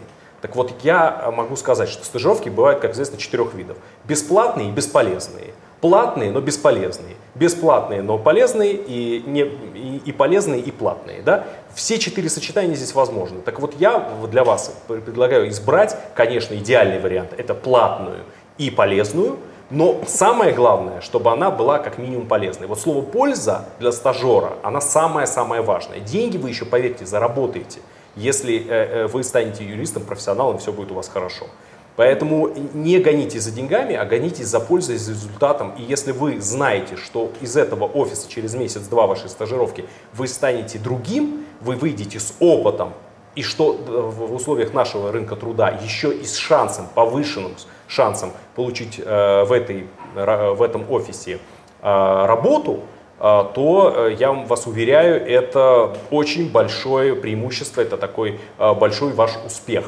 А, я, когда смотрю резюме молодых э, юристов приходящих, я никак, ну, почти никогда не смотрю на стажировки в других компаниях. Если они у меня стажировались, ну, я это об этом, конечно, всегда знаю, то тогда я на это обращаю внимание и я это обсуждаю. Если это стажировка в какой-то уважающейся компании, э, и я знаю эту компанию, я, конечно, свяжусь э, с теми, кто осуществлял э, кураторство этой стажировки и спрошу, что это за человек. И мирок наш, он достаточно узок, мы, в общем, все всех знаем. И всегда можно про человека узнать, если он ценен, он тебе зачем-то, конечно, нужен сама по себе. Стажировка, она ничего э, не дает. И э, я вас уверяю, на стажировке можно просидеть просто э, и плевать в потолок, и смотреть, как другие мечутся, как раненые олени, да, а можно, в общем, э, очень сильно профессионально вырасти, принести много пользы, и чтобы, уходя, практически несколько человек э, в туне где-то, а может даже открыто плакали, что вы ушли. И вот если вы последнего добьетесь, хотя я, может быть, немножко, конечно, преувеличиваю, то это будет очень здорово. А если вы ушли и все перекрестились сказали, ну, слава богу, наконец ушел, ну, наверное, это не то, для чего вы туда приходили. Да. Жанна, твое отношение к стажировкам, платности, ну, бесплатности и ко всему такому? А, мне кажется, есть нюанс. Нюанс а, есть всегда. Да. Вся наша профессия – это нюансы. Да. А, я противник бесплатных стажировок, потому что, во-первых, да, да, действительно нет вопроса, платить университету или нет, но, э, на мой взгляд, э, рынок очень сильно бесплатными стажировками злоупотребляет. И есть очень много компаний, в которых они бесплатные, не потому что компания не может, а потому что она не хочет. Это определенное отношение к стажерам. И дальше это отношение, оно делает ее довольно часто бесполезной, патагонной, потому что если на старте к вам так относятся, то где гарантия, что дальше вами будут заниматься в вас вкладывать, и вы будете кому-то интересно, а не окажетесь в ситуации, когда, ну, давайте всех наших стажеров девушек мы будем называть Машей условно, э, они, они меняются, делают, делают какую-то работу, мы не замечаем, когда они там приходят, уходят, что у них там происходит. Они в 2 часа ночи отправили документы, не в 2 часа ночи, они просто делают тяжелую, рутинную, никому не нужную, точнее, нужную фирме, такую базовую работу, которая невинна, они делают ее бесплатно, поскольку у нас хороший бренд, они к нам будут приходить каждый год, и так тому и быть. Это очень э, болезненно для студентов, создает неправильное отношение работник-работодатель. И я категорически противник такого рода стажировок, поэтому у нас, например, все стажировки платные, просто потому что, мне кажется, за любой труд нужно платить. И стажировка для меня все-таки не совсем обучение. Человек какую-то трудовую функцию несет. Э, и желать, когда ты стажера начинаешь платить, ты стараешься его использовать не как человека-сканера или человека-принтера а ты пытаешься дать ему какую-то более интеллектуальную работу, плюс на самом деле платная стажировка, она работодателя заставляет немножко задуматься, а зачем ему в дальнейшем этот стажер, вот он на него готов потратить какое-то количество денег. При этом тут не важно какой, у нас там очень условная плата за стажировку, это просто некий контракт, потому что если человек приходит попробовать себя как работник, то он должен э, находиться в каких-то платных отношениях. Потому что если отношения бесплатные, то у него может быть отношения серия тут бесплатно на прогулке. Да? И у нас может быть отношения, но пришел, ушел, какая разница. На мой взгляд, очень важно иметь этот контракт, эти платные отношения. Знаете, как некоторые люди, когда играют в азартные деньги, э, игры без денег, они выигрывают, а как только на, на кону хотя бы один доллар, они проигрывают. Вот работает такая же вещь. Как только оно превращается в деньги, неважно, сколько это в месяц, стажировка может быть очень недорогая, у вас у работодателя меняется отношение. И только платная стажировка позволит вам пережить эти отношения работник-работодатель, и э, также это некий сигнал, не обязательно есть, но сигнал серьезности отношения работодателя к вам. Вы ему там вообще зачем? Какую-то функцию вы носите или э, работаете бесплатной э, раб, рабской стилой? Конечно же, Юлия очень красиво сказала, что если есть какая-то ситуация, когда вас готовы вкладывать, вас приглашают для того, чтобы развивать, у вас есть шансы, это здорово. Такую, такую возможность нужно четко рассматривать и, возможно, за нее хвататься, но далеко не каждая бесплатная стажировка, она про это. Довольно часто она про бесплатную работу. И второй вопрос, в принципе, Какой был? Нужны, нужны ли Э, ну, ну надо, ли, надо ли платить и э, необходимо ли э, вообще идти на работу, если тебе не платят? Вот как бы... ну, на, мой, на мой взгляд, нет. А, Unless вам предлагается стажировка с Юлием. Да. Да, ну, если вы понимаете, в какую команду вы приходите, почему это происходит, и что вами правда будет заниматься, то это очень хороший вариант. Но, на мой взгляд, по, по опыту их на рынке единицы. Mm-hmm. Ну, э, я хотел бы тут уточнить позицию. Э, у нас, э, да, или конкретно у нашей фирмы, именно принципиально базовый подход мы не платим как, как таковую за стажировку. Но фактически мы платим всем полезным людям по завершении. И иногда это зарплата, в общем, юриста, и причем не самого младшего, если есть какая-то от него польза.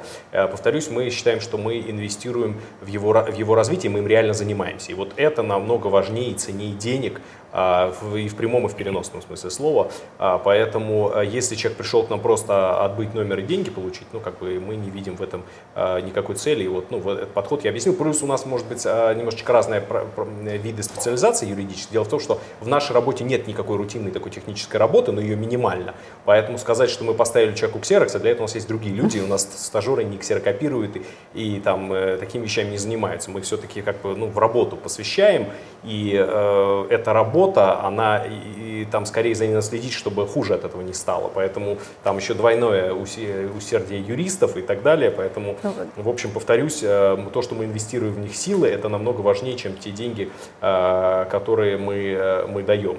Вот, я, я так ну, это воспринимаю. Да, деньги это точно бонус, потому что вам нужна стажировка, где вами занима, занимаются, и для ваших работодателей это всегда скорее минус, чем плюс.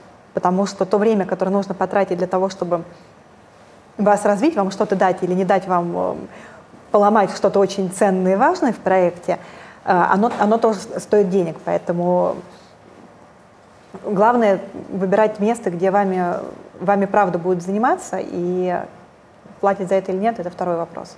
Еще вот один вопрос, который, наверное, Жан, и я все-таки позволю первым начать, но на самом деле он тебе более правильно на него отвечать, потому что ты была инхаусом, в отличие от меня, да? В чем преимущество инхаус юристов перед своими коллегами из консалтинга? А, ну, я, во-первых, э, повторюсь, я не в консалтинге, я в адвокатской деятельности, это немножечко еще разные специализации, но вот если э, говорить о преимуществах инхаусов, я никаких преимуществ не вижу, и так же ровно как и никаких недостатков не вижу. Это разные, безусловно, деятельности. Почему?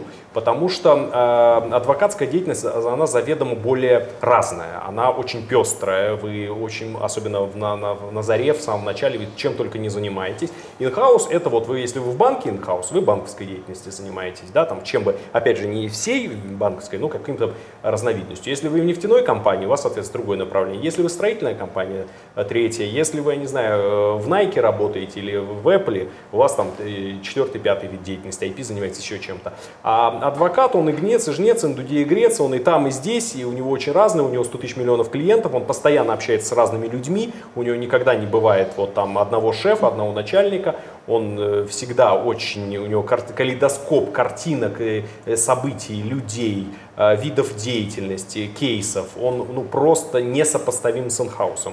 Хорошо или это плохо, не повторюсь, не знаю. Это зависит, наверное, от вашего характера, от вашего выбора, насколько вам это приятно и интересно. Кому-то приятно и с точки зрения психотипа, человек более интровертный, закрытый, может быть стабильный, консервативный. Ему приятно, что вот он пришел в свой кабинет, у него там есть четыре его сослуживца, он работает вот с ними, у него только один начальник, все понятно, и так 25 лет, и все хорошо.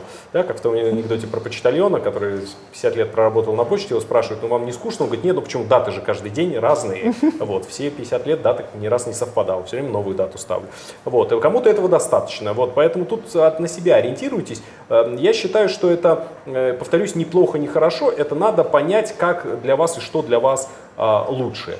А другое дело, что инхаус, он в чем а, немножечко обречен? А, в том, что он, зайдя в одну отрасль, менять на другую уже довольно тяжело, особенно с годами. Ну, просто элементарный пример. Вы проработали в страховой компании 10 лет.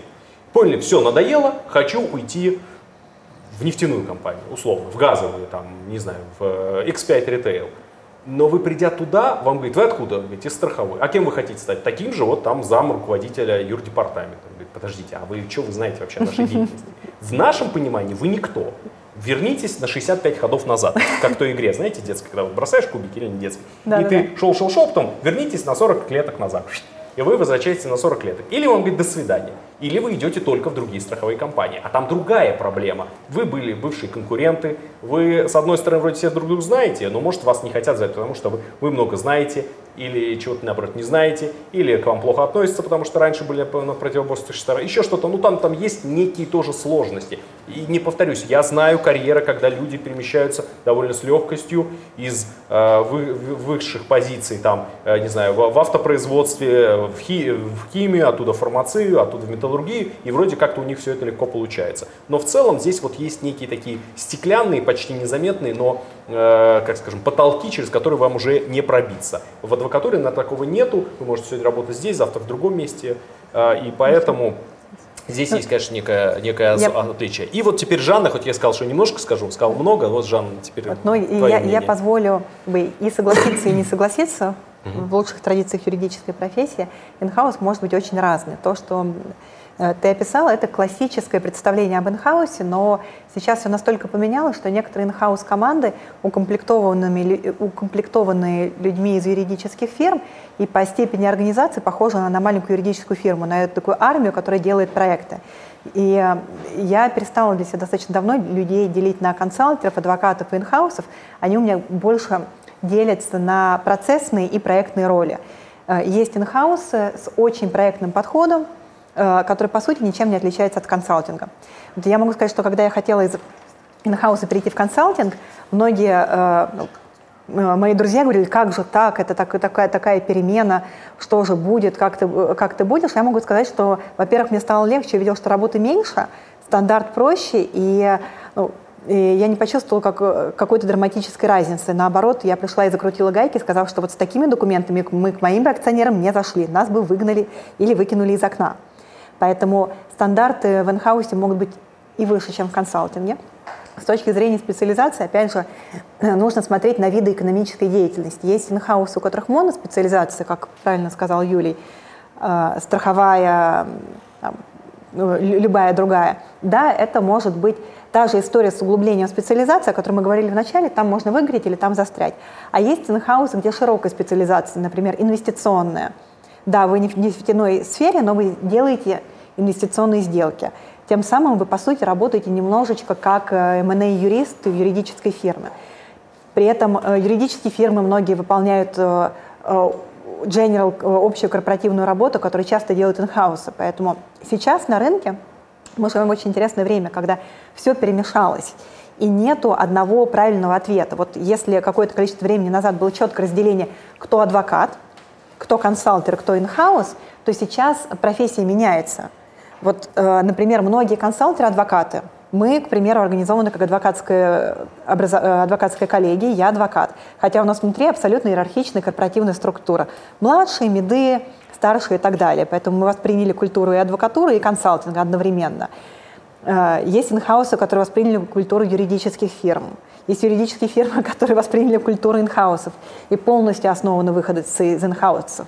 Поэтому сейчас э, рынок меняется, идет формирование новых правил, новых лидеров. И поэтому э, э, молодежи отдельный совет не обращать внимания, меньше обращать внимание на лейблы и на успешные истории прошлого. Потому что если в прошлом быть юрисконсультом, может быть, было там скучно и непочетно, то сейчас это может быть классная работа. И если в прошлом быть адвокатом означало только иметь собственную адвокатскую практику, то сейчас можно быть, быть адвокатом и частью консалтинговой юридической структуры.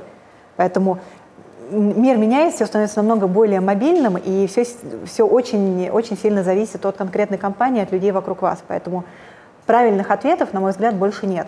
Что приводит нас к основному вопросу, с которого мы на самом деле начали. А есть ли можно ли построить карьеру, есть ли какие-то правильные ответы, готовые рецепты. Поэтому... Да, готовых рецептов нету. А, э, всегда ориентируйтесь. А, вот здесь очень много вопросов, как оказалось, да, я, в общем-то, оказалось, что я думал, что я отвечаю текущие на те вопросы, оказалось, что их 100 тысяч миллионов внизу. Сейчас будем отвечать. Да, я прошу прощения, да, ему у нас времени, наверное, не будет на них на все ответить, но я так попытался их а, суммировать, потому что они частично совпадающие, и я вот попытаюсь сейчас на них отвечать в таком э, телеграфном режиме, телетайпном, очень быстром. Значит, ну, первый вопрос, как понять, что твое? И повторяюсь, опытом методом проб и ошибок. Пробуйте, измеряйте свое ощущение, чувствуете и дальше идите. Еще раз повторюсь, это делать надо в самом начале, тогда на, на, на новенького, тогда это свежо, понятно, легко чувствуется, потом кожа загрубеет, ощущения рецепторы уже удалятся куда-то, и вы уже не поймете, что вам нужно, что не нужно. Очень интересный вопрос о науке, дескать, а вот я тут подумал то ли наукой, то ли наукой и так далее. Вот смотрите, с наукой какая ситуация. Наука, это, знаете, есть хорошее правило писателей. Если можешь не писать, не пиши. Да? То есть не надо графоманствовать. писать надо только тогда, и это касается науки в том числе, если вы без этого не можете, что вас распирает научное так называемое любопытство.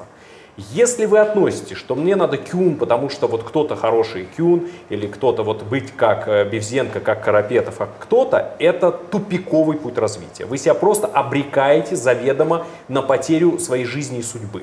Вообще запомните первую вещь. Никогда ни на кого не надо быть похожим. Если вы на кого-то похожи, значит это уже плохо.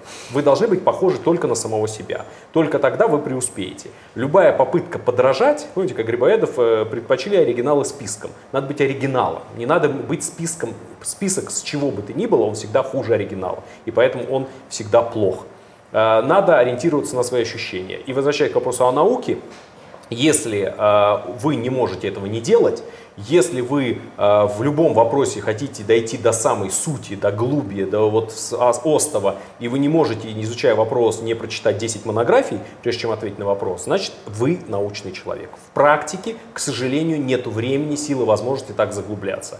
И это неплохо и не хорошо, но это вот такая особенность. Тогда вам ваш путь, а, наука, преподавание и прочее. Если же вы э, немножечко в другой э, существуете форме, то э, вы должны, конечно, себя развивать различными другими способами. И говоря про стажировки, очень много вопросов. Вот вы хорошо говорите, вот мы, как бы вам как бы к вам попасть, имею в виду к вам и ко мне и вот к Жанне. Очень просто, как и все остальные. Обычным путем вы предлагаете себя, а мы э, либо вас берем на стажировку, либо нет. А, ни, для кого двери заведомо не закрыты. А, сказать, что мы вас всех возьмем, э, тех, кто написал, или тех, кто первых три человека, или тех, кто, э, не знаю, имеет хайер какого-то цвета или еще что-то, нет. Вы, мы вас возьмем или не возьмем по абсолютно рациональным причинам, которые мы для себя избираем. Мы не высшее учебное заведение, я не знаю, какая политика у Жанны по количеству, количеству, но стажеров не может быть много. И повторюсь, э, это для меня это не деревянные солдаты Урфинджуса, для меня это точечная выделка. Каждого человека требуется много времени и усилий, поэтому стажеров много мы никогда не брали, не берем. Это для нас штучная такая вещь. А, но кого берем, те, я думаю, не сожалеют. А как попасть в результате конкурентной борьбы, никакого непотизма, э, местничества, свойства, родства мы не признаем. Мы берем только в результате честной конкуренции.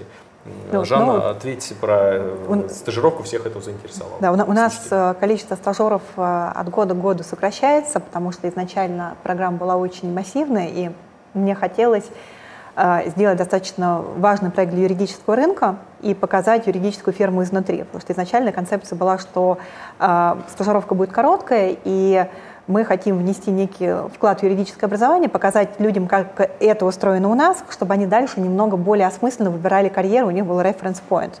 Но э, идея очень хорошая, я до сих пор этим проектом очень болею, но, к сожалению, очень трудозатратная.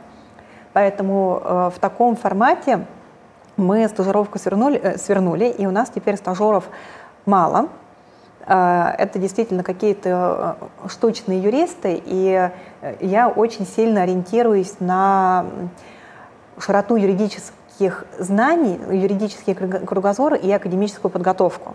То есть я вообще не стремлюсь, и мы как фирмы не стремимся к, к тому, что называется по-английски quick fixes. Нам не важно, умеете ли вы красиво оформить свое резюме, на одной, одной страничке или пройти интервью. Это все, это все наносное, вы этому научитесь и, и так. Мне важно, что фундаментального вы выяснили, вот как вы мыслите как юрист. Потому что думать вам на работе нужно быть с первого дня. А вот писать документы и так далее мы вас научим. Вторая вещь, э, очень банальная, на которую мы очень смотрим, это грамотная русская речь, потому что мы работаем с документами, документы — это наше лицо, если человек очень, очень хочет к нам на стажировку, но при этом у него в документах или в заданиях где-то опечатки или орфографические ошибки, то значит и важный документ для клиентов он будет делать так же, значит за ним нужно будет больше смотреть, и у нас на это нет времени, и мы, скорее всего, этому человеку откажем. Это не беда, э, можно все навыки прокачать, и э, невнимательность к деталям и ошибки – это свойственная вещь, потому что на этом не, не заостряют внимание в университете, но совет сразу же начать за собой проверять, потому что 90% ошибок, которые мешают вам попасть на стажировку, они лечатся одним вычитыванием того, что вы написали. Вот вы написали, просто прочитайте от начала до конца то, что вы написали. И вот на 90% это избавит э, вас от огромного количества дурацких ляп, ляпов и ошибок. Вот а так э, у нас, как и у всех, есть определенные даты, когда мы отбираем людей определенные задания. И подавайтесь, не, не бойтесь. Ничто не поможет, ни связи, ни родство, ни протекторство. Еще вопрос о книгах, о каких-то советах порекомендуйте, чем заниматься, какую лучшую книгу, что вы перечитываете, коллеги. Вот на это тоже генеральным образом отвечаю, и хотя я отвечал это уже и на другом стриме, я вообще всегда говорю всем моим алумнам. Значит, не шаблонируйте, не превращайте свое создание ни в клиповое, ни в шаблонное, ни в клишированное, ни в коем случае. Вся жизнь, юридическая особенно, нас к этому тянет. Бегите от этого, сломя голову. Вообще, пытайтесь исходить из э, принципа «я не такой, как иные». Не надо читать книги только потому, что Жанна Томашевская или Юлий Тай или э, Денис Новак читает и считает эту книгу лучшей. А я вас уверяю, что многие хорошие книги у нас совпадают. Если мы назовем книгу, например, Покровского, или книгу э, Винавера, или определенные книги там э, Шершеневича Мейера, или наших современников некоторых, они классические, они лучшие, и вас их многие назовут. Но не надо их читать потому, что мы их назвали. Вот Читайте как можно больше разной литературы, не только правовой, на стыке с правой, политология, философия, социология, этология, э, какие-то гуманитарные другие науки, экономика, хотя бы в, общем, в общих чертах вы должны в этом разбираться. Э, читай, читайте, развивайте себя. Не надо никогда идти по чьим-то следам. Вот это вот вообще ощущение, знаете, таких эм, э, гусей или маленьких гусят, точнее, или цыплят, которые идут вот вслед за своей мамой, или слоненок, который держится за хвостик своей мамы и за ней идет, ну, это умилительная картинка, но она неправильная. Не надо никого держать за хвостик. Идите своим путем. Смотрите, безусловно, на других. Учитесь у старших товарищей. Обучайтесь, э, берите все полезное. Видите, если же какие-то недостатки у человека, уже в том числе опытного, убеленного сединами, знатного, уже такого себе уверенного и так далее, но вы видите, вот это у него плохо, то у него нехорошо, вот тут он перегибает, тоже запишите себе на скрижале вашего сердца, что это плохо, что вот когда я стану э, большим и мудрым, вот так не делай, потому что вот это обидно, вот это некрасиво, вот это нескромно, вот это еще что-то. То есть, пожалуйста, это ну, не только можно, это нужно делать все время, но не пытайтесь прожить чужую жизнь. Живите свою, это единственный путь. Не спрашивайте, какая практика самая перспективная, каким вот через пять лет лучше. Я бы вам ответил честно, но я искренне не знаю. Я прожил в профессии 22 года, и я вижу, как все меняется динамически. И я не говорю, что меняется настолько динамически, что вообще ничего нельзя сказать. Вот я любил, люблю и продолжаю любить, и, наверное, всю свою жизнь буду любить процесс. И считаю, что про хороших процессуалистов огромный дефицит в стране.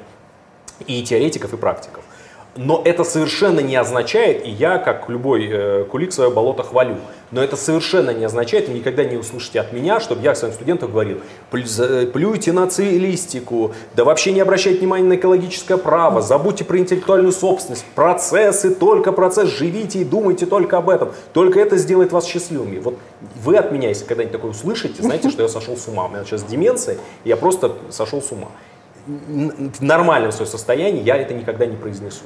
Потому что на самом деле любой человек должен делать то, в чем он увлечен, что ему нравится и к чему у него лежит душа. И только там вы преуспеете. А попробовать себя можно в разном. Процесс, безусловно, требует определенных своих soft skills ов. Это невероятная стрессоустойчивость, это невероятное быстродействие вашего процесса, мгновенность реакций, агрессивность в хорошем смысле слова, да, такая правильная агрессивность, состязательность, а, умение постоянно самообучаться, умение постоянно на быстро меняющиеся динамические изменения реагировать. Причем реакция должна быть не с отсрочкой, да, как в лонгплей, вот как в экране, который мы сейчас себя видим, с задержкой в 3 секунды, а мгновенная должна быть реакция. Да? Э, поэтому э, старайтесь находить себя, и повторюсь, нету все, как говорил э, известный детский писатель, все профессии нужны, все профессии важны. Вот это вам такое общее и уже на данном случае наверное, завершающая сегодня, по крайней мере, моих уст, завершающая часть моего выступления. Жанна, да. вот, может это... быть, продолжишь э, на те вопросы, которые я так да, образно отвечал. Очень коротко постараюсь прокомментировать. А, начнем, начнем с конца, с книг. А, мой совет – читайте сложные, интересные тексты потому что иногда э, молодые юристы в погоне за саморазвитием пытаются читать очень практичные вещи из серии как, бы, как сделать, э, как обучиться искусству МНА за, за 5 минут. Это все бесполезно. Такие практичные книги не сделают из вас практика. Читайте интересные тексты, которые заставляют вас думать. Вот, например, не, не буду приводить примеры того, что я читаю, э, э, но э, оно должно быть сложным, оно должно быть интересным, вам должно это нравиться. Это будет развивать юридический кругозор, вы будете учиться играть понятиями, потому что, вот, на мой взгляд, глубокое заблуждение считать право гуманитарной наукой. Право — это счет понятиями, это математика. И чем больше у вас разных как бы, кирпичиков, разных элементов, которыми вы будете считать, тем более интересные конструкции вы будете строить. Поэтому обязательно выходите за пределы того, как правильно написать договор купли-продажи. Это важно, это полезно, но это практично решает ваши задачи сейчас. Инвестируйте в будущее. В какие-то вещи, которые сейчас вам просто интересны, а потом один раз в карьере пригодятся и могут все изменить.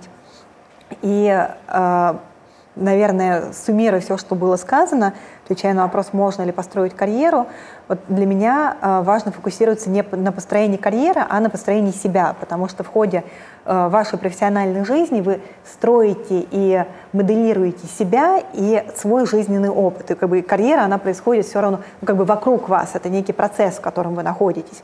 Поэтому важно думать о том, какие навыки мне хочется развить, как, как, как я функционирую, э, что мне приятно, что мне неприятно, и куда, куда я иду. И вокруг, вокруг этого вам будет э, очень легко принимать карьерные решения. То есть вы не будете находиться в ситуации, когда пойти в эту компанию или в эту компанию. У вас всегда будет некий внутренний компас, с которым будет легко свериться. Но это раз. Важный тезис номер два – э, очень часто, когда говорят, карьеру не надо строить, э, люди воспринимают как э, это очень легко и думают, ну, значит, нужно плыть по течению, и как-то вот оно со мной произойдет. Вероятность того, что вот как-то без осознанных усилий оно произойдет, она тоже очень-очень маленькая.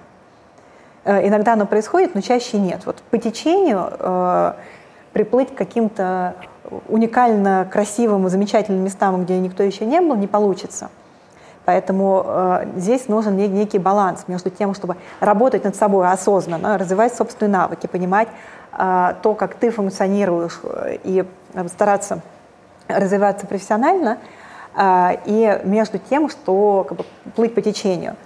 Э, что делает очень часто молодежь? Она в построении карьеры придумывает себе внешнюю картинку, о чем мы сейчас много говорили, и пытается ее построить. Вот так строить карьеру не надо, а осознанно строить себя как профессионала, увеличивать свою ценность как профессионала и каждый раз принимать решение, базируясь на том, я свою ценность как профессионала сейчас этим движением увеличу или уменьшу, это прям, на мой взгляд, практично и хорошо. Угу. Поэтому Жан, еще один вопрос, который не могу, я пообещал уже, да? что будет последний, но это не такой вопрос, который нельзя, он, он слишком провокационный, чтобы не повестись на эту а. провокацию. Да? Лучший способ победить провокацию и а, из искушения ему поддаться. А вот. Э, вопрос задан такой, а можно ли стать, э, ну, построить хорошую карьеру и совмещать это с личной жизнью? Или отсутствие нормальной личной жизни надо принять как факт и смириться с этим? На это я э, ты хочешь ответить или... или... Ну, а, Давай, наверное, ты, да, а я... Да, я, прям, я... А, во-первых, успешные люди очень часто не разделяют э, карьеру и жизнь. Вот у них часто нет такого, что вот тут я работаю, а тут я живу. Я сейчас поработаю, а потом мне будет хорошо. Для них э, работа и карьера – это естественная часть жизни. Это вот какой-то процесс, в котором ты находишься. Э, раз. Второе, с семьей совмещать совершенно можно. И, наверное, девушек будет волновать вопрос, можно ли построить э, карьеру, родить детей и, иметь мужа. Ответ – да, можно. Единственный нюанс для девушек – не одновременно – то есть э, нельзя одновременно прям вот в одной точке времени как бы, интенсивно заниматься карьерой и, и ребенком, скорее всего, оно будет, будет сложно или пойдет за счет здоровья. Э, оно очень хорошо работает, когда это происходит поэтапно. Вот сейчас как бы карьера-карьера, дальше э, у меня небольшой перерыв на меня на декрет, дальше карьера-карьера. Э, и, э, как правило, э, нет проблем с тем, чтобы вернуться или что-то потом поделать. либо не делать какого-то перерыва, оставаться в карьере, но все равно с, фокус, с фокусом на семью. Поэтому если там, чуть-чуть перенастраивать фокус в разные периоды жизни, то можно добиться и того, и другого. При этом э, мне как бы, ничто не помешало, находясь в декрете с грудным ребенком, принять решение, что вот мой следующий карьерный шаг – это сделать новую юридическую фирму. Это тоже возможно.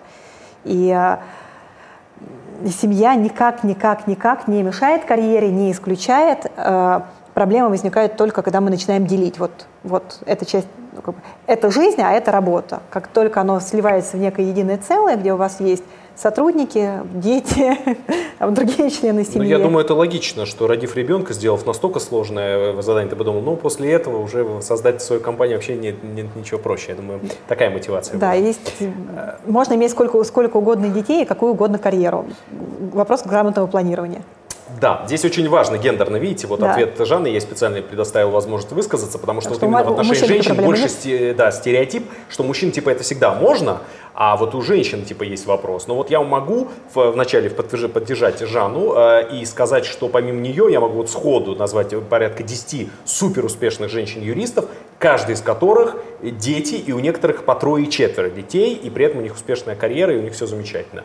А, э, и не называю этих имен э, просто, чтобы кого-то не забыть, но мне они позвонят и скажут, вот ты вот того назвал, а эту не назвал.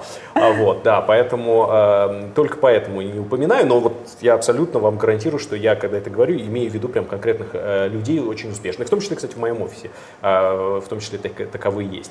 А говоря про мужчин, уже тем более, я бы сказал так, тут не, ну что, кривить душой, безусловно, мужчине еще в этом плане проще совмещать личную жизнь и вообще свободную жизнь с работой, потому что, ну, как бы, так скажем, усилия от, отца, они не то что незначительны, они очень значительны, но они все-таки по и физиологическим многим другим причинам все-таки э, нам про, проще. Процесс чем, другой. Проще, да, процесс другой, и нам, нам проще, чем женщинам. Тут я даже не буду пытаться это как-то опровергать, это безусловно так. Поэтому совмещать, конечно, можно. Э, другое дело, когда мы говорим э, личная жизнь и счастливая личная жизнь, и вообще жизнь и счастливая жизнь, это уже такая вещь очень тонкая, но тут, извините, э, вообще невозможно договориться о... Ну, мы как юристы начинаем любую дискуссию с чего? С того, что определять, давайте определиться в дефинициях. Поскольку в понятии счастливой жизни мы определиться не сможем просто априорно, да, то как бы бессмысленно это обсуждать.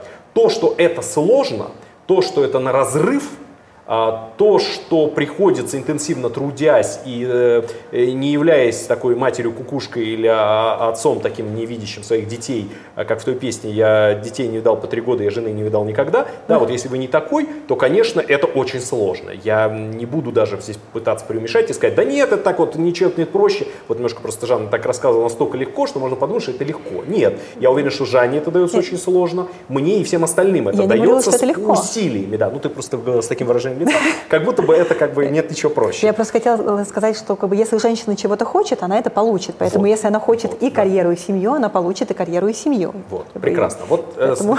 вот, собственно, мы тут э, на этом э, согласии мы и, наверное, закруглимся сегодня общим ответом, что, безусловно, личная жизнь, семейная жизнь, дети и все остальное абсолютно совмещены с работой. Скажу больше того, это не только они совмещаются, они еще одно помогают другому, потому что а, когда э, вы растете, постепенно могут отпадать какие-то стимулы. Когда у вас есть семья, у вас практически вы лишены шансов дестимулироваться по работе потому что, ну, по многим причинам, потому что вам требуются финансовые средства, вам и нужна какие-то э, питательная среда тщеславия и ваших успехов, вы должны что-то рассказывать детям, чтобы они вами гордились, чтобы их, а, их радовало то, что вот у них есть такие папа, мама и так далее. Поэтому, ну, здесь вот это абсолютно сообщающиеся сосуды, которые не ухудшают, ну, точнее, в чем-то мешают друг другу, конечно, противоречат, в смысле времени, да, надо делить его, но, с другой стороны, они с точки зрения стимулов, наоборот, улучшают. А, и ровно так же проще уйти с работы, потому что ты знаешь, что есть куда идти. Поэтому это не только не ухудшает, а улучшает. Поэтому этого мы вам всем, э, уважаемые коллеги, желаем, чтобы вы вот гармонично развивались, шли своим путем и, естественно, у вас была и счастливая личная жизнь, и профессиональная успешная карьера, и э, все у вас будет хорошо, мы в этом уверены, вы точно лучше нас, я, по крайней мере, со своей стороны это говорю, э, потому что я знаю, какими были мы, и я вижу, какие сейчас студенты, мои студенты в, в выпусках, последних выпусков, и я понимаю, что вы круче нас э, сто раз. Ну, если нас сравнивать, имею в виду с тем нашим состоянием, когда мы выпускались. Ну, Поэтому да. честь вам и хвала, продолжать так держать и двигаться только вперед. Не оглядывайтесь назад, двигайтесь вперед. Жанна, еще да? что-то? Полностью поддерживаю, что вы точно намного круче нас. Тогда успехов. Да, успехов. До свидания, коллеги.